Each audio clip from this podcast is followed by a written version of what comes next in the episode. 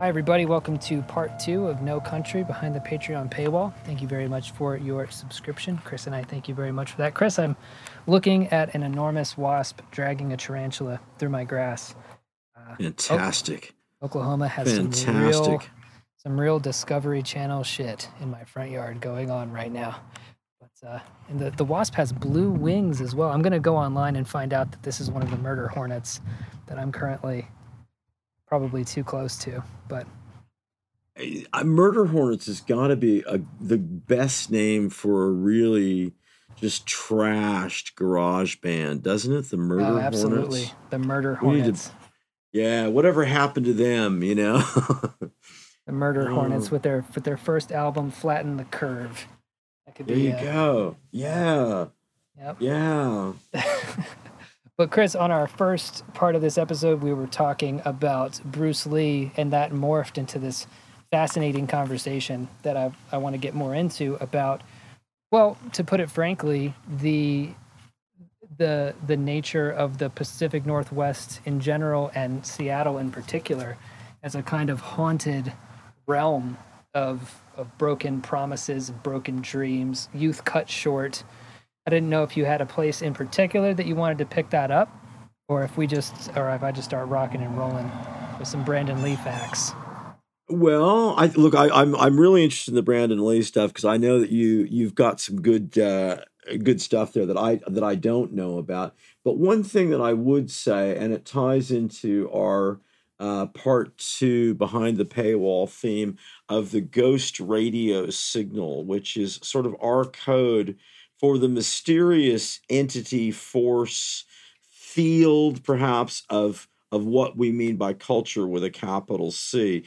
Culture as an energizing and influencing directive vector that may not be under human control at all. We may, in fact, be expressions of it and results of it and or victims or carriers you know but one of the things that uh, there's still a few around, but I remember when I came to Seattle for the first time in the in the 1980s, there the city was famous for ghost signs.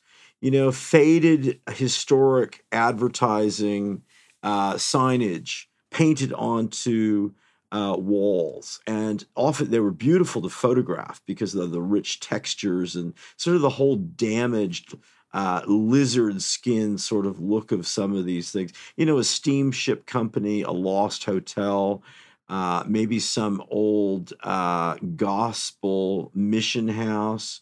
There's lots of wonderful, cool stuff. And there was a lot of great signage in the sort of Jetson era bowling alley, uh, Miracle Mile style of, of LA and other parts of the West Coast all of which came out of uh, the World's Fair of 1962. So you had a pretty rich tradition going back to the 19th century, back to prohibition and the illegal gambling clubs and a lot of mysterious, you know, laneways in the international district, uh, you know, secret clubs and cellars full of God knows what bodies and bottles.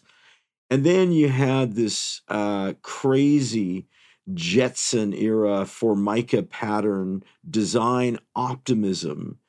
And all of that, I think, had a lot to do with a vision of middle class fantasy.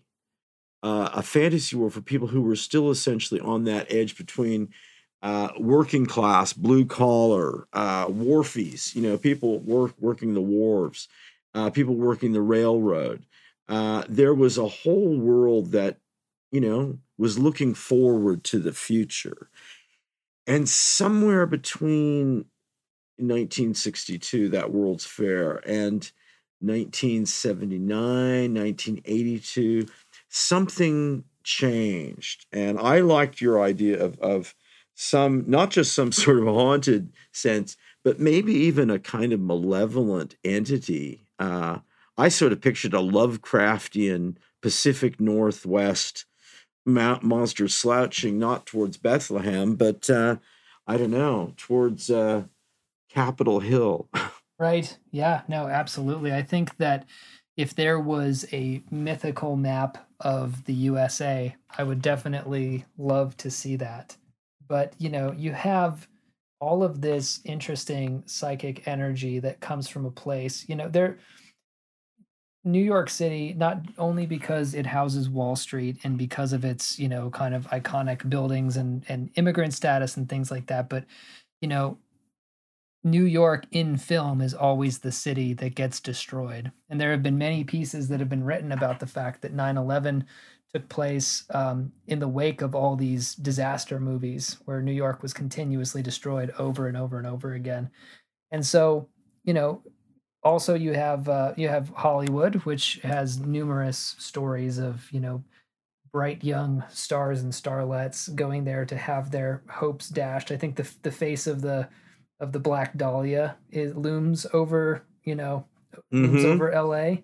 And then you go up to the Pacific Northwest, and as you said, there's this kind of almost Wendigo, Wetiko native spirit, perhaps, over the Pacific Northwest that is maybe enacting some kind of revenge on that particular area. Which, of course, I mean, what we're saying, obviously, people have good days in Seattle.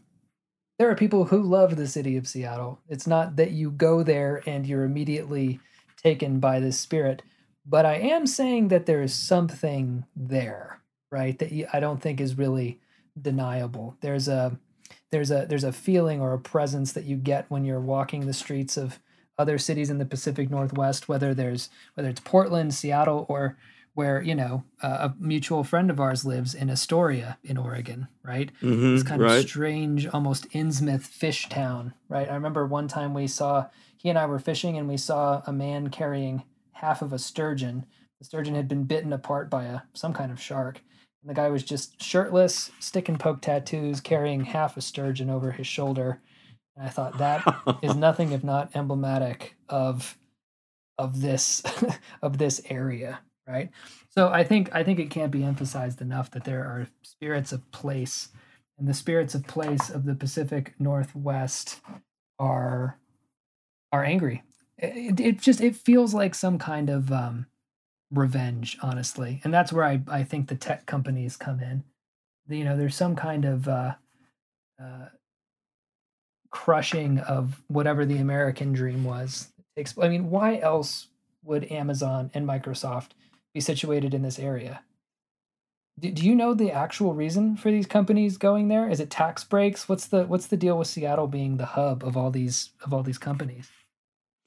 Well, I the exact uh, reasoning is a little bit. Uh, I think it's different in, in different contexts, but yes, tax breaks do figure in. There, there was an enormous effort. I mean, the, the 1962 World's Fair, even though that was well before the rise of, of Microsoft and, and Amazon, it was predictive of that. It was absolutely encouraging that. It was trying to break the dependence on Boeing and it, you you couldn't break the dependence on the timber industry, you know, nor the uh, the shipping, and therefore the railroads. I mean, those had to be there, and that's all good. But that that kind of stuff was messy and hard, and there's iron and and wood, and there's also therefore a kind of person, a kind of let's face it, men who are working those jobs, Mhm. and the the Seattle vision for itself was you know, uh, there's some absolutely wonderful illustrations that I think are more uh, telling than any Jetsons cartoon or any Mhm. of, of the science fiction fantasies because they, they really are trying to sell product, radar ranges. I mean, the first time I- people heard that is like, what?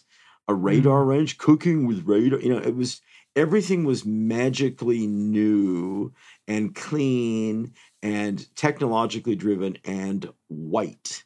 Right. And this is, I think, where some of the deep insecurity comes from because although Seattle has been long for a long time, you know, predominantly white, and it is one of the whitest cities in America, its ethnic racial mix is is is incredible and mm-hmm. vital and historically very very important. We talked in in part one uh, the free to air episode about the rich history of the International District, which in other cities would be called Chinatown.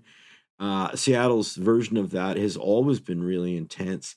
There, I mean, every there's a, obviously a big sort of Norwegian, Scandinavian, Swedish uh, component here. There's a lot of Ukrainians, and there is a, a very powerful. Um, it's small, but it's a very rich uh, African American tradition. This was a, a, a really important stopover or extension of what was known as the Chitlin Circuit in, in musical performing terms.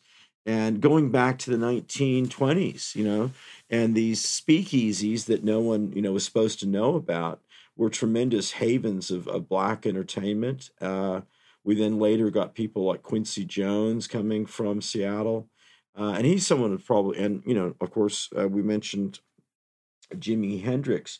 So there was a lot of stuff that, in a way, uh, the if we think of of the revenge of these spirits, and of course we we have to keep in mind that the, the Native American cultures, absolutely, who were here before you know any of these other groups.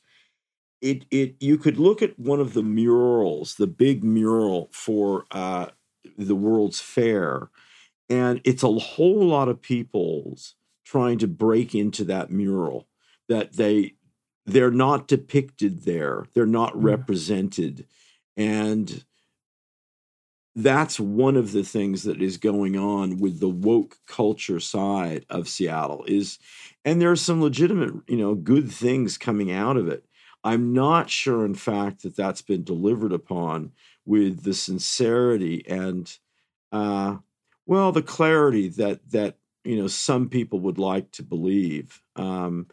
And i don't know where that corruption comes from but i've seen quite a bit of it uh, on my wanderings in in the last week. Mm. interesting.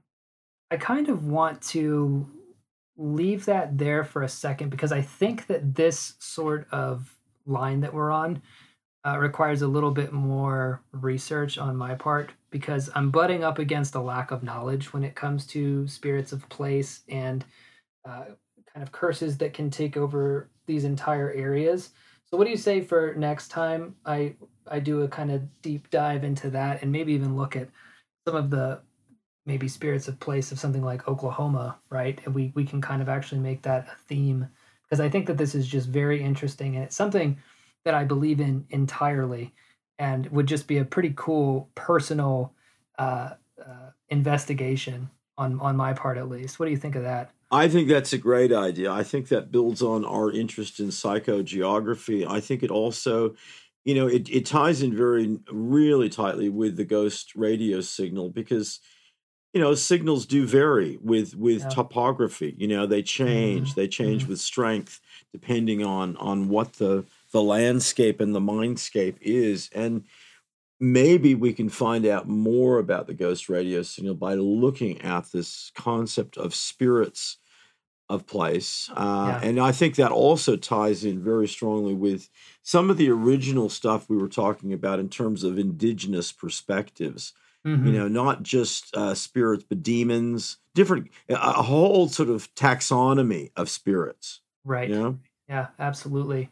So moving from that, I want to talk a little bit, also talking about curses and creepy things and demons. I want to talk a little bit about Bruce Lee's son Brandon. Yeah, I'm interested in that. I I, I don't I, I need to be filled in a little bit. I, I have some thoughts and some knowledge about that, but I think uh, I'm I'm very anxious to hear what you have to say. So yeah, let's do that. Okay, so Brandon Lee was uh, all set to star as the Crow, which he did actually. They, I believe, they filmed almost the entire movie before his uh, his tragic onset accident. He was um, the director of the film was a little bit skeptical at first and didn't want to do any kind of stunt casting, but was very impressed with you know Brandon's charisma and his athletic talent, much like his father, right? So The Crow is based off of a comic book in which a man, much like uh, sort of like Batman stories. Uh, he is taking revenge on the people who have wronged him. Only in the case of the Crow, this guy is actually shot dead with his girlfriend by um, some nasty people, and he comes back to life uh, because of a magical crow and begins to enact his revenge. It's a cool movie, and it turned into a series. Obviously, not with Brandon Lee at the head of them, but there's a there's several films. Uh, there was one called City of Angels, which actually starred Iggy Pop. That's actually worth checking out just for how bizarre it is. Um, oh, okay. I love Iggy Pop. Yeah. Oh, he's great. Yeah, he's great. So the the set. This was 1994, and the set of The Crow was uh, plagued with problems from the minute it started. So um, one of the the crew got into a really bad car accident. Another member of the crew, uh, actually on the very first day of shooting, touched a high voltage wire and was electrocuted. Um, uh, there was Jeez. a disc, there was a disgruntled employee who ran his car uh, through the special effects studio that was set up there. Uh, there was a screwdriver through the hand. The weather was bad, um, and there was a drive-by shooting that took place. This was in L.A., just a few streets away from one of the locations. Right. So all of this very ominous stuff is going on, and uh, apparently the crew was behind schedule and they needed a quick shortcut because they didn't have any blanks, they didn't have any dummy bullets. So what they decided to do is that they were going to take the I'm not a big gun guy, but they were going to take I guess the propellant from each bullet, right? They were going to take that out in order to make dummies. But what they did is they forgot to actually remove the primers of the bullets. Oh, so, yes, okay. So this was a turned out to be a very deadly mistake. Uh, Brandon Lee was filming his scene where his character gets shot, and he was in fact actually shot with a with a 44 uh, caliber bullet. Um, and all film of this was destroyed, obviously, but it was definitely captured on film. Uh, I can't recall who the actor was who shot him. Somebody who never really went on to achieve any big uh, stardom or anything like that. He was a character actor. But you try to imagine what that must be like just for that guy, you know, to have accidentally shot uh, a person and killed them on set. I imagine that sort of haunted him to this day. But there are very strange things that both Brandon and his father uh, had a lot of connections with. Um, in particular, Bruce Lee's last film was called The Game of Death, right? Mm-hmm. And in the game of death, his character is actually on a film set and someone attempts to assassinate him by switching out the, the dummy bullets for live bullets, which already is pretty creepy and weird, right? That is creepy and weird. Yeah. Uh, well, that certainly falls under our our rubric of uh, you know anomalous and conspiratorial and generally uh, woo woo kind of stuff.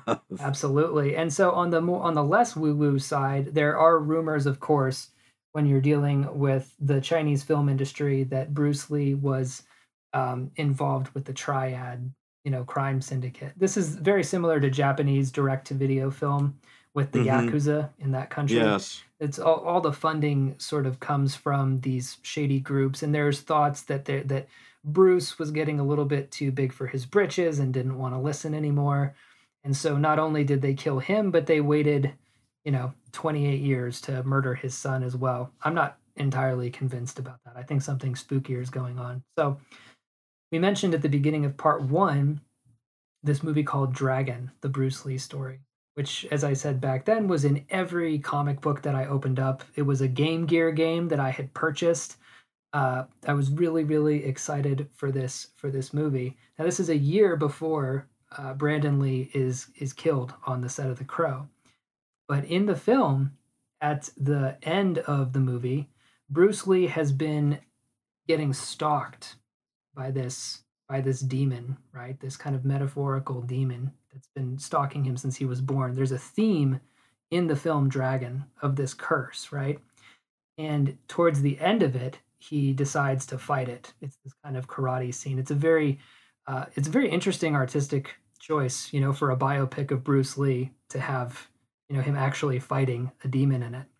But at the very end of the of mm. the movie, the demon loses interest in Bruce and actually turns towards his son, and that's where the movie ends. again, a year before Brandon was killed on the set. There are some interesting and spooky things going on here. What do you make of all that? Well, there's, you know, I think there are some factors that we were talking in the first part um, about what it was that that made Bruce Lee so compelling as opposed to any other, you know, even pretty significant Asian martial arts action figure actor.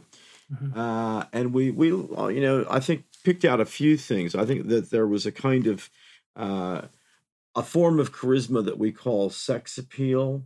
Uh, I think timing timing is a big factor there. Mhm. Um, he hit a wave at a, at a moment when we were looking for multicultural heroes, and there was a very strong infrastructure of Asian action films. So he wasn't reinventing something, but certainly extending its reach. Uh, I mean, I remember being across the Pacific Islands and a lot of you know really strange small communities, but they would have a movie theater, and that's the kind of stuff that would would work. That that's what mhm. would would get people's attention.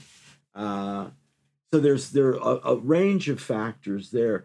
I don't know if those are in play in the Brandon case, but I do. I would say that. Um, I mean, for some reason, stupid reason, I I remember that Ryan O'Neal, you know, the actor Ryan, his son died in a boating accident. Mhm. Okay. Mhm. Well, I don't find that very interesting. I find it very interesting that Natalie Wood fell off a boat. I think that's a great Hollywood mystery. I'm a really uh, uh, just very addicted to the possibilities of that. So there's something in these deaths. I mean, I think that fact that violence plays a link in both. Mhm. Um, I mean, in, in the sense that we, that was the suggestion that somehow Bruce Lee's death was the result of a brain uh, incident that was caused by combat, you know, some sort of hit. There was a drug possibility or a combination of a drug cocktail. Mhm. Um, but uh, my, my, my point here is that the nature of the death is significant uh, to creating and that kind of mythic sort of edge. A shooting on the set of a movie. I mean, I guess that that's almost the, the plot of many uh, like Columbo shows, or Right. you know, Right. you know, you kind of well, why isn't that a murder? You know, Right. And it gets even more dubious because the um the autopsy that was performed on Brandon after his death was in fact forged in that the um why is the word for who performs autopsies? Coroner. Yes. Slipping my mind. Oh my goodness, David. Baby brain. Uh the coroner who uh said that he, you know, looked over Brandon's body uh, later admitted to lying and that he actually didn't investigate at all and just signed off on something that was completely false. So that ties in, I think, with the Bruce Lee thing because you mentioned the head trauma. I had never heard the head trauma. I'd heard that he took a muscle relaxer and was hypersensitive to it.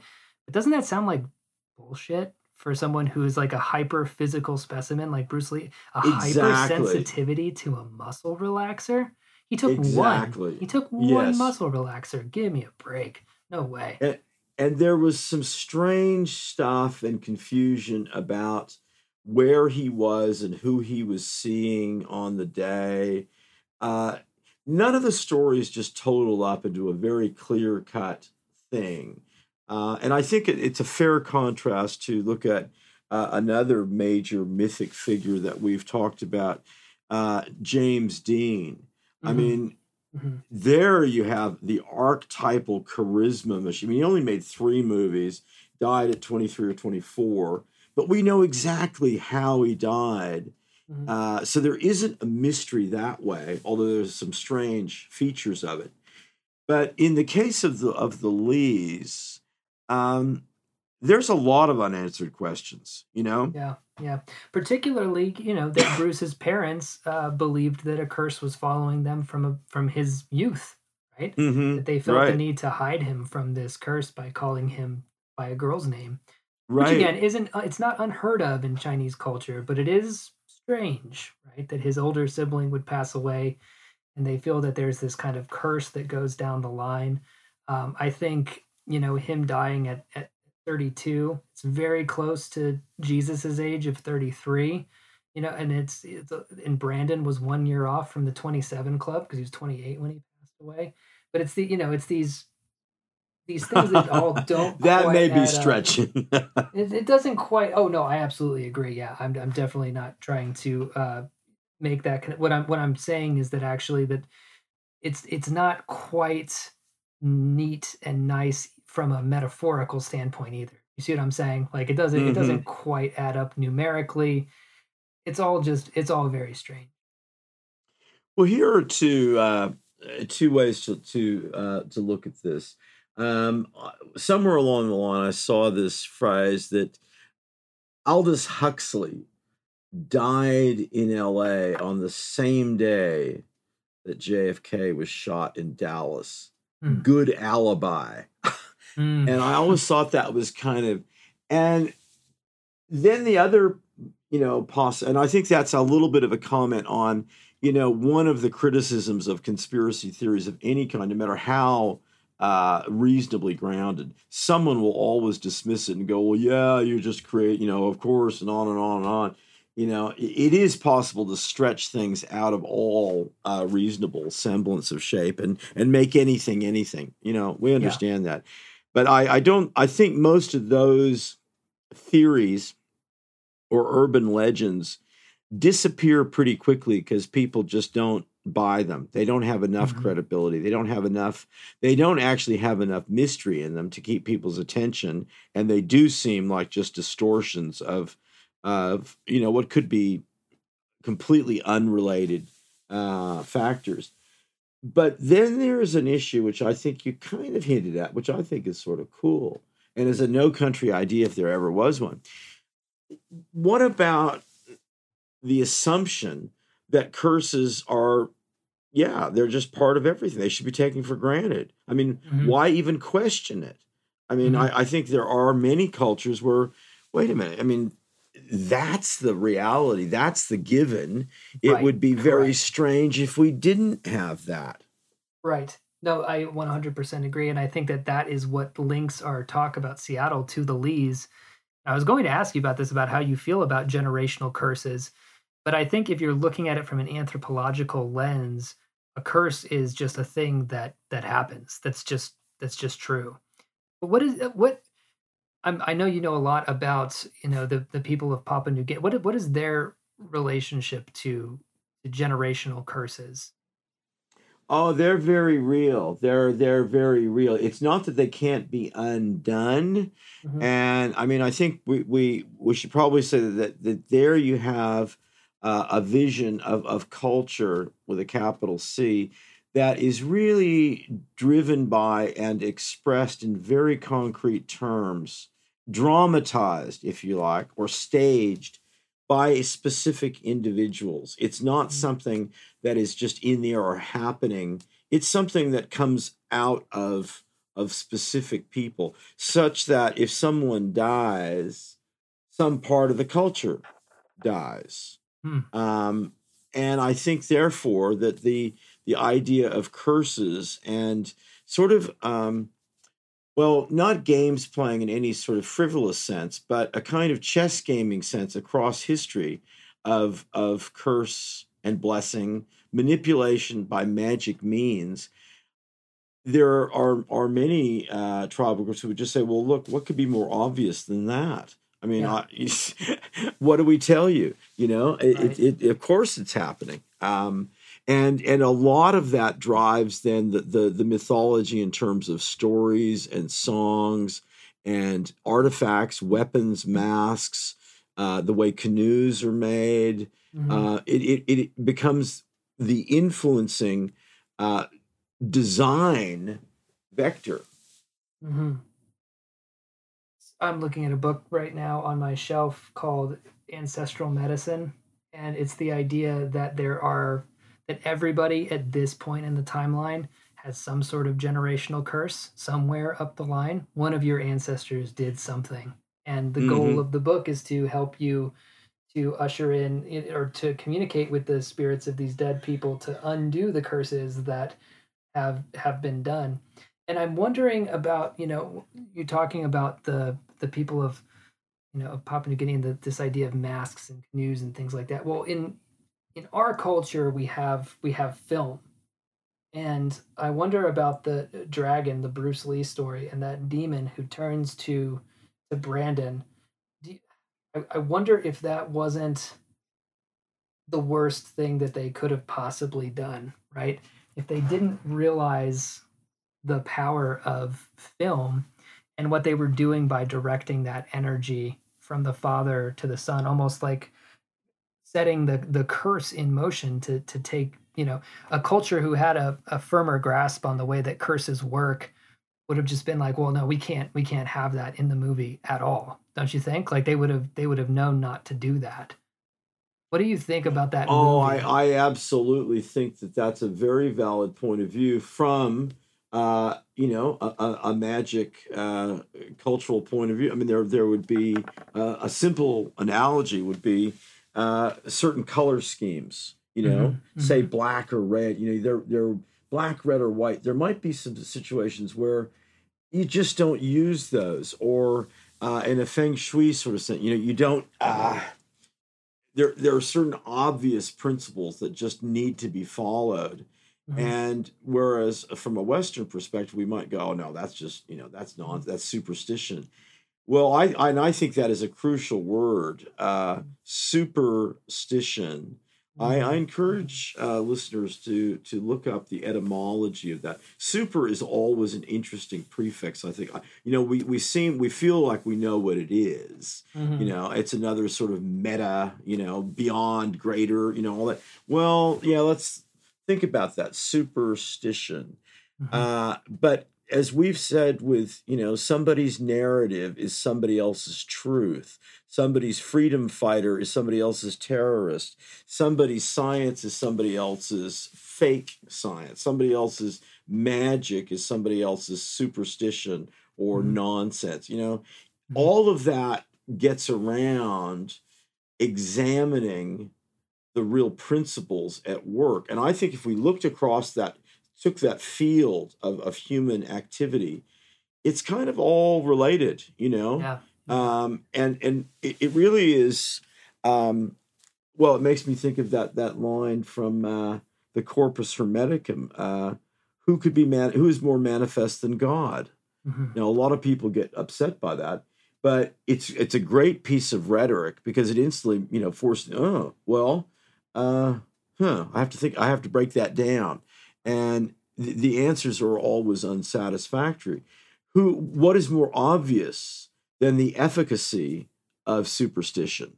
Mm. You know, mm-hmm. Um, mm-hmm. and it goes to to Pascal's wager. You know, why not? I mean, does it really? Isn't it better not to walk under a ladder? Just you know, just in case. And, unless you yeah. you can't avoid it at all unless there's no other way to get around that ladder and who wants to be breaking mirrors i mean you know really uh, oh yeah so no. there there are some uh, kind of i think there's a lot of hidden wisdom in the, and all of these things as we uh, in our last uh, behind the paywall session people may remember that uh, David's challenge, his imaginative challenge, was to take us back to the uh, the first moment, the invention of the the cliched expression "shooting fish in a barrel," and he did a great uh, rendition of what how that that wonderful moment that uh, it was lost in time until he until he revealed it for us. Uh, all of these things, you know, every cliche, every you know apparent folk belief is some sort of fossilized oscillation of events and interchanges from perhaps a very deep past. Mm-hmm. I think that that's 100% true. Do you think, on the topic of curses and the Lee curse, do you think that there was a type of synergy between the the region of Seattle and his own personal curse? Maybe some kind of amplification effect that happened by him living in an area that might be in a more broad sense cursed. Sorry to keep shitting on Seattle really. Anybody who's listening to this, I don't, I don't, I don't think it's a horrible city or anything. But going off of the the kind of no country mythos that's that, that Seattle is a cursed place, I wonder if that wasn't a you know an amplification system of these things. Well, you know, I think it certainly plays an enormous part in in the characters and personalities of these famous native sons. You know, whether it's Jimi Hendrix or Kurt Cobain, or you know, I, there's something about the spirit of place, which we said we were going to explore more fully uh, next week, and I think mm-hmm. that might be something that we have to really pull apart across several episodes. But there is something really distinct about the Seattle environment and the kinds of figures that it's raised who have broken through. I mean, I, I thought it was interesting at some point that uh, I can't remember exactly what the joke is, but but uh, Bruce Springsteen makes a lot of jokes about Seattle and a lot, a lot of jokes about you know the lack of fashion and the fact that everybody looks like they're going for a hike and mm-hmm. there's a lot of yeah. plaid shirt and then yeah. you know REI's from here and you know it's it it's a certain kind of caricatured sort of look that uh, has some validity. And think of think of Springsteen. I mean, to me, he is iconically, absolutely from the Jersey Shore. He's yeah. not from Brooklyn. No. You know? No. I mean, he write may write a few songs about New York and about, you know, East Harlem or whatever, but no, he's from uh, you know, uh, the uh, the part of the Jersey Shore that would give you a club like the Stone Pony, you mm-hmm. know, mm-hmm. and I think there's something about the Seattle uh, environment that played a huge role in these characters, and I think that if you wanted to pick up on that. Um, one aspect of of both of the of the leads, that a sense of arrogance. Mm-hmm. You know, this is something that kind of came out a little bit later because they were uh, well certainly bruce lee was deified and was considered this really cool you know before the the the show with david carradine of you know kung fu uh, well bruce lee made that possible. He made it you know everything was it was suddenly cool to be not just a martial artist but kind of a wizard and a, yeah. a wise man you know? Right right. and some of i don't know if there's a great talk show where uh it, really is Bruce Lee. It's in black and white. I can't remember who the host is, uh, but it, it's worth checking out. And you watch it, and and he comes, he delivers some of his philosophical lines, and I swear to God, you can't tell uh, what is real and and really cool. You think, yeah, okay, that that that's good, and what is complete gibberish and right. almost a caricature of mm-hmm. so-called, you know, oriental wisdom, you know? It's mm-hmm. it's very finely wrought. And and I don't know if he knew that. Was it uh, the Pierre Berton show? Maybe I don't. Know. I uh, maybe maybe not. Maybe. Okay. He Sorry. looks really cool on it. He's got you know a great collarless jacket, and mm-hmm. I mean he looks uh, fashionable in a way that that you know Seattleites just when he was living in LA then, but uh, he looks really like an international star.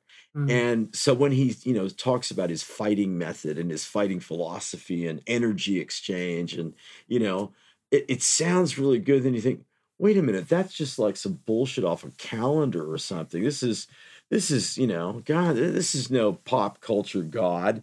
Um, right, and right and if it the other thought I've had, I it's been a while since I've seen it, but uh, I I do remember thinking at one point that yeah, there was some cool stuff said, and then there were a few things where if it had been a white person saying, you'd think, oh, that's a send up, you know? Yeah, right. That right. that's that's not fun, you know, that's not cool, you know. Right. Um, but what the, the the possibility here is that something in the Seattle environment within that family and the movement from Hong Kong to this part of the West Coast created a kind of arrogance that may have then set certain things in motion. And maybe we can call that a curse, you know? Uh, yeah. Hmm. I don't know. It depends what you, you know, I think the idea of a curse is beautifully flexible, you know? It really is. Yeah. Yeah. I would love to get more into that on the next show. But I think right now it might be time for practical tip.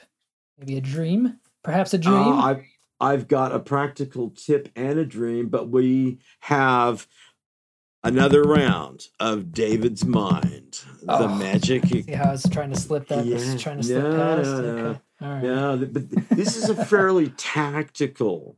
This is a fairly tactical challenge, and I I I think uh, honestly I think it it has some relevance. I I don't think this is is going to be as big a stretch for you as it might be for someone else. I hope that's not uh, an offensive statement, but I do think that you'll when you hear it you'll agree. Okay, let's go. Okay, this is based on some graffiti I saw. What would you shout at traffic if you'd lost your mind?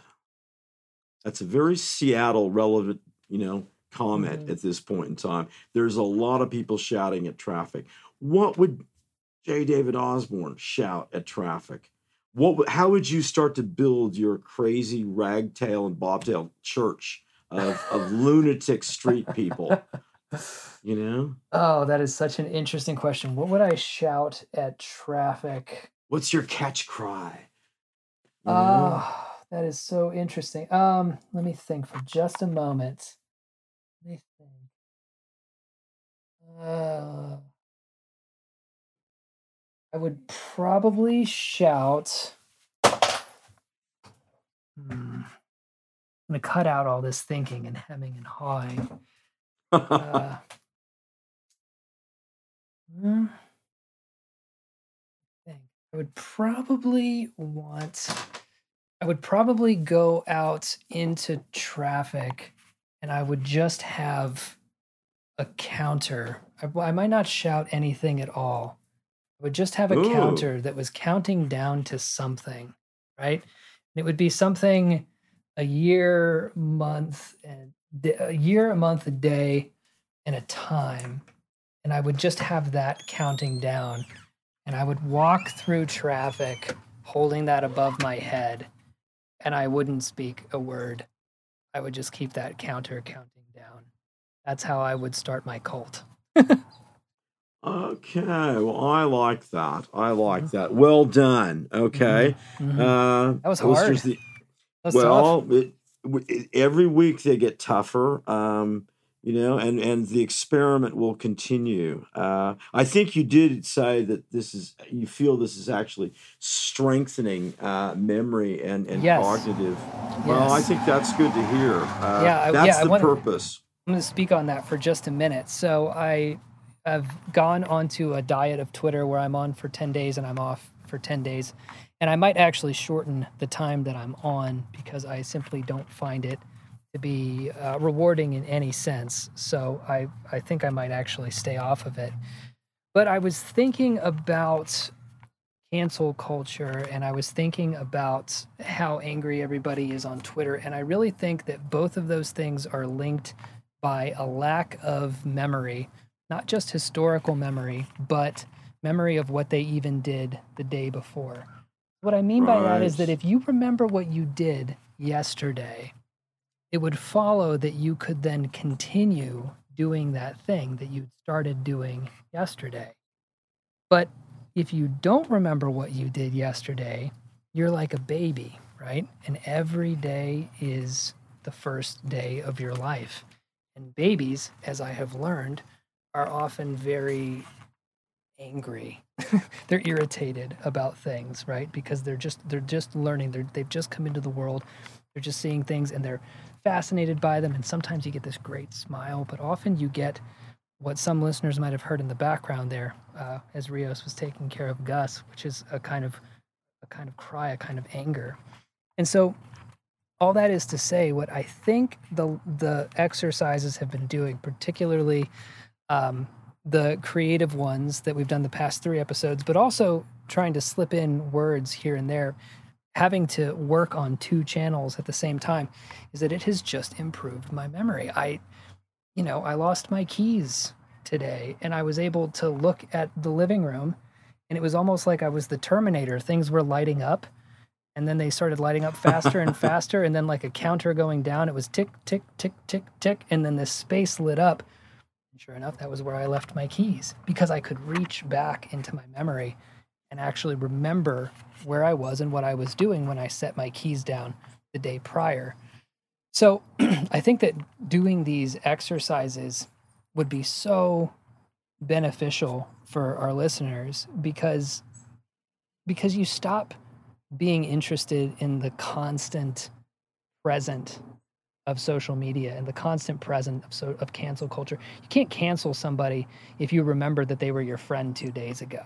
You just can't do that. You have to be able to erase that and say the past doesn't matter. I don't remember the past. All I remember is that you said something right now that I find egregious and therefore you're going to essentially not just be dead to me but dead to whoever will listen to me right mm-hmm. so so i think that if we're going to move forward from this moment that will i guarantee this is on record that will go down as one of the most embarrassing moments in american history since mccarthyism uh, i think the first step to that is is is doing little brain exercises and just trying to remember simple stuff what did you have for dinner three nights ago?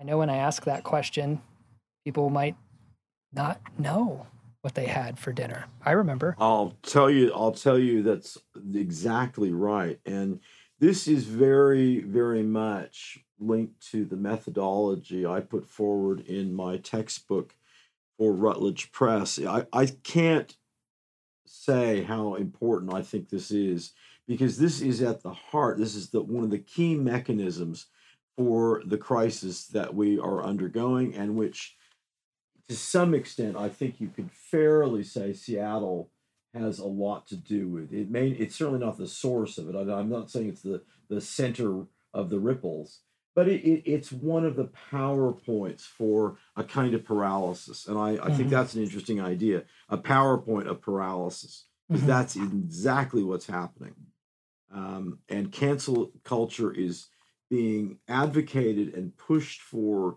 in a kind of direct, intentional sort of way. Well, why? Well, maybe because the culture here is canceling itself without intentionality, yep. because people mm-hmm. are simply sinking into meme amnesia. Uh, our, our education programs are truly declining with, with objective force. And meanwhile, we're seeing a whole generation uh, disappear, a, tran- mm, a major mm-hmm. transition.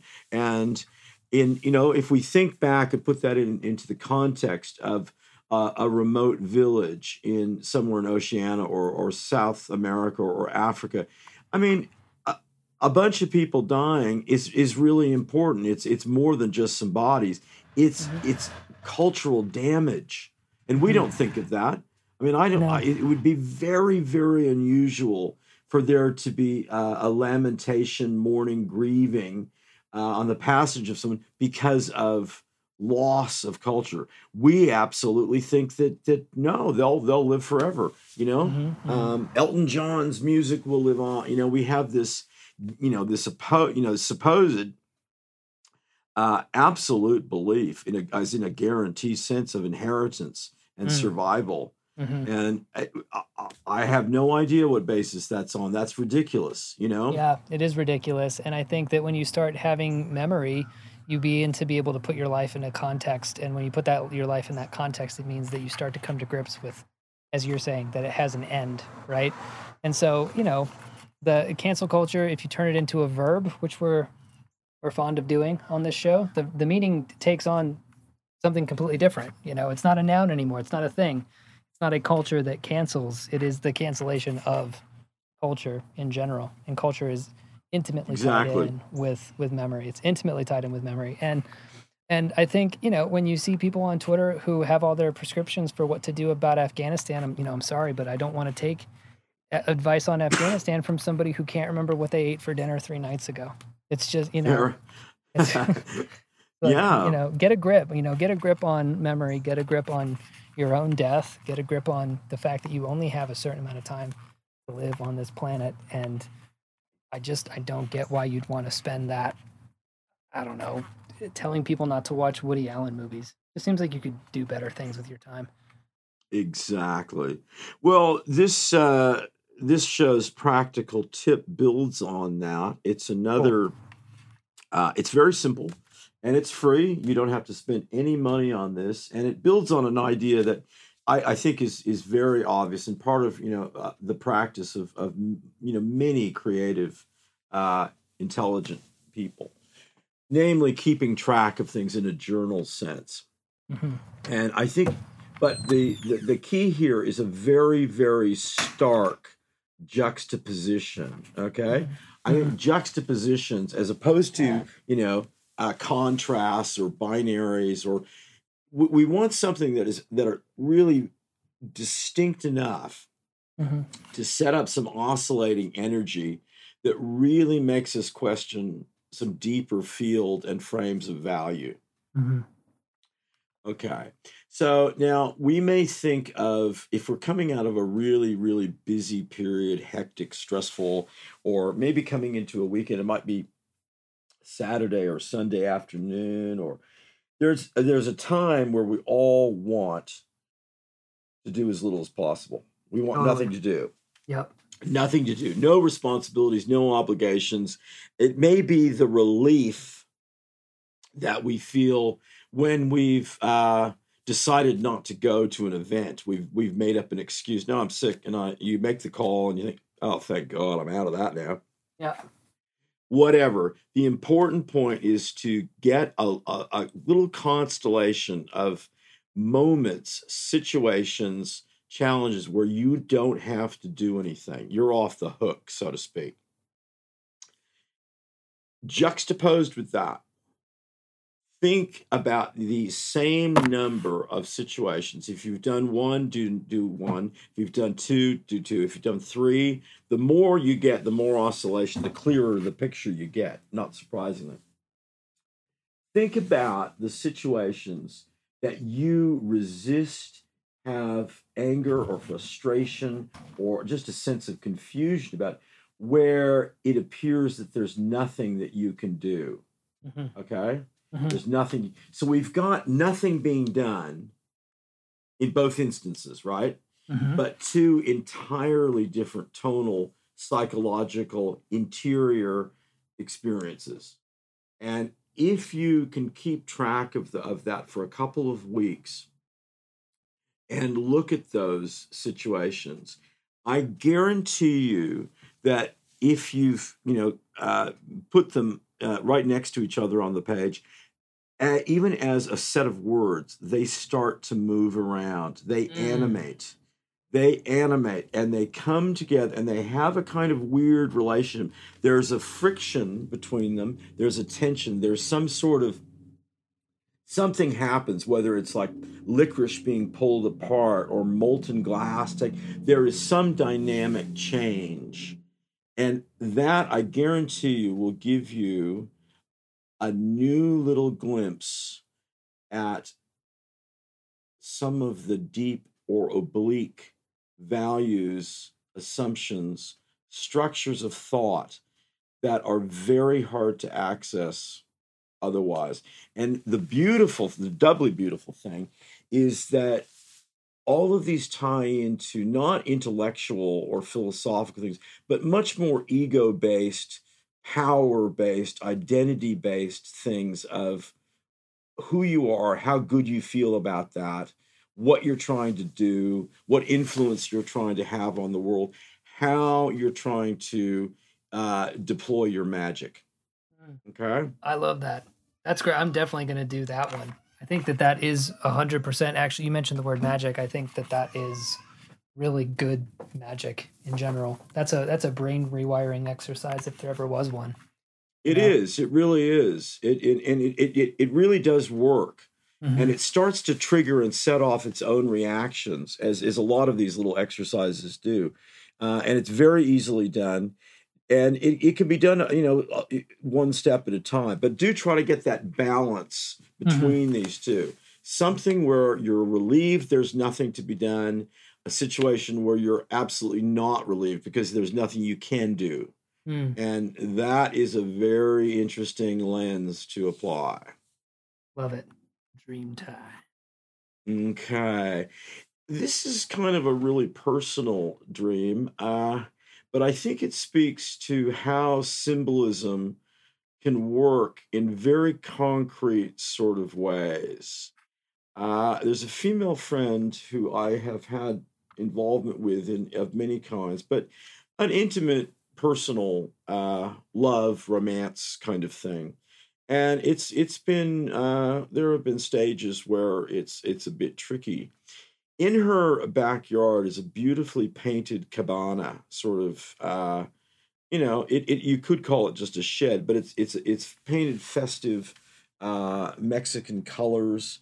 Uh, it just it looks exciting and cool, you know. And it's where there's another refrigerator. There's a whole bunch of uh, you know fun stuff that's stored. So it's it's not a garage. It's something more that the family is in and out of more regularly, and it's a kind of a, a doorway to fun and to generosity and to party. And in the past, there has been a lot of entertaining of, of friends, uh, her children, uh, her students, teacher. So that has been a kind of real focal point. And I, I was obviously feeling some stress in the dream. And rather than it, it attach in any way personally uh, to her, to her person, her body, her whatever, the cabana started to grow. It started to increase in size. And there was a question of, well, was it really growing? Or was it was that just a hallucination? And I like that idea of something externalized, a building sort of of growing. And then I got lost in it. And Mm. I thought that was odd because this is not, I, you know, I was sent to look for, you know, something, some party supply. And I got lost in it. And as listeners may know, I, I do have a very strong textual element in my dreams. And this is absolutely real. I'm not making this up after the fact. Words do come in and they stick with me. And I found this as a note on the floor, kind of a thing like where you'd almost walk out with it stuck to the bottom of your foot. Mhm. And it was the line the price of wonder is a degree of fear. And I I thought that somehow the intensity of that seemed out of keeping with uh, the imagery of it. And yet, this building was growing bigger and bigger and bigger. And with it, my anxiety and my sense of, of dislocation and confusion. And I think there's something that uh, I'm, I'm at least going to puzzle over in that, that combination of a very vivid but simple symbol and a very, very pointed expression. That's my thought. Definitely seems like something's coming through because I see the connection to the sea turtles yet again. You know, Yes, you yes. know, if there if there's no if there's no if the thing you want is is devoid of surprise, right? So the surprise and wonder, that element of fear, they're all they're all it's all coming together. I think we're getting a sort of grand picture of of some sort of message coming through. I had an interesting dream that really super related, but I think it feels right to put it here. Uh, I was I had a dream that Rios and I were in the woods, and we were joined. Gus wasn't there; it was just me and her. We were joined by a pack of wolves, right? And we walked through these kind of dark woods in this dark mountain, and we came upon a cabin. And when we got to the cabin, we opened it up, and there was a, a serial killer who was sitting at a a table. There's nothing else in the room except for this table that he's sitting at. So I sat next to the serial killer and placed a binder on the table full of evidence against the serial killer that Rios had culled from several true crime podcasts she'd been listening to. And as I read all the evidence, all the crimes that this serial killer had committed, he uh, he rested his head on my shoulder. That's where the dream ended, with a serial killer resting his head on my shoulder. Oh, I love that. That's a nice, that's a lovely, gentle juxtapos, you know, position of intimacy and violence all in one. I think that's beautiful. Yeah. Ah, nicely done. Well, on that note, folks, thanks so much for listening. Thanks for subscribing. Um, Chris, do you have anything you wanted to add before we before we sign off here? No, no, I uh, I don't. I think that we've got some interesting ground to to open up for next time. We certainly, uh, well, we'll, keep in part one. We, we've definitely got more anomalies, conspiracies, strange monsters, fun, interesting things that don't fit into an easy frame. But I, I like this uh, a, a very direct focus on on the spirit of place and spirits of place, and uh, a question that I have thought of in, in my time here. I, I wrote down uh, Does spatial make any sense at all? Mm. And I, I, think that might be an interesting starting point because, mm. I mean, we think that, that everything that has physical presence is by definition spatial, so we don't need to say anything about that. If it isn't spatial, then what the hell is it? Because it's hmm. pretty damn weird. Yeah, absolutely. Okay, well, on that note, until next time, folks, thanks for listening, and we'll, uh, we'll see you next time. Thanks, everyone. See ya.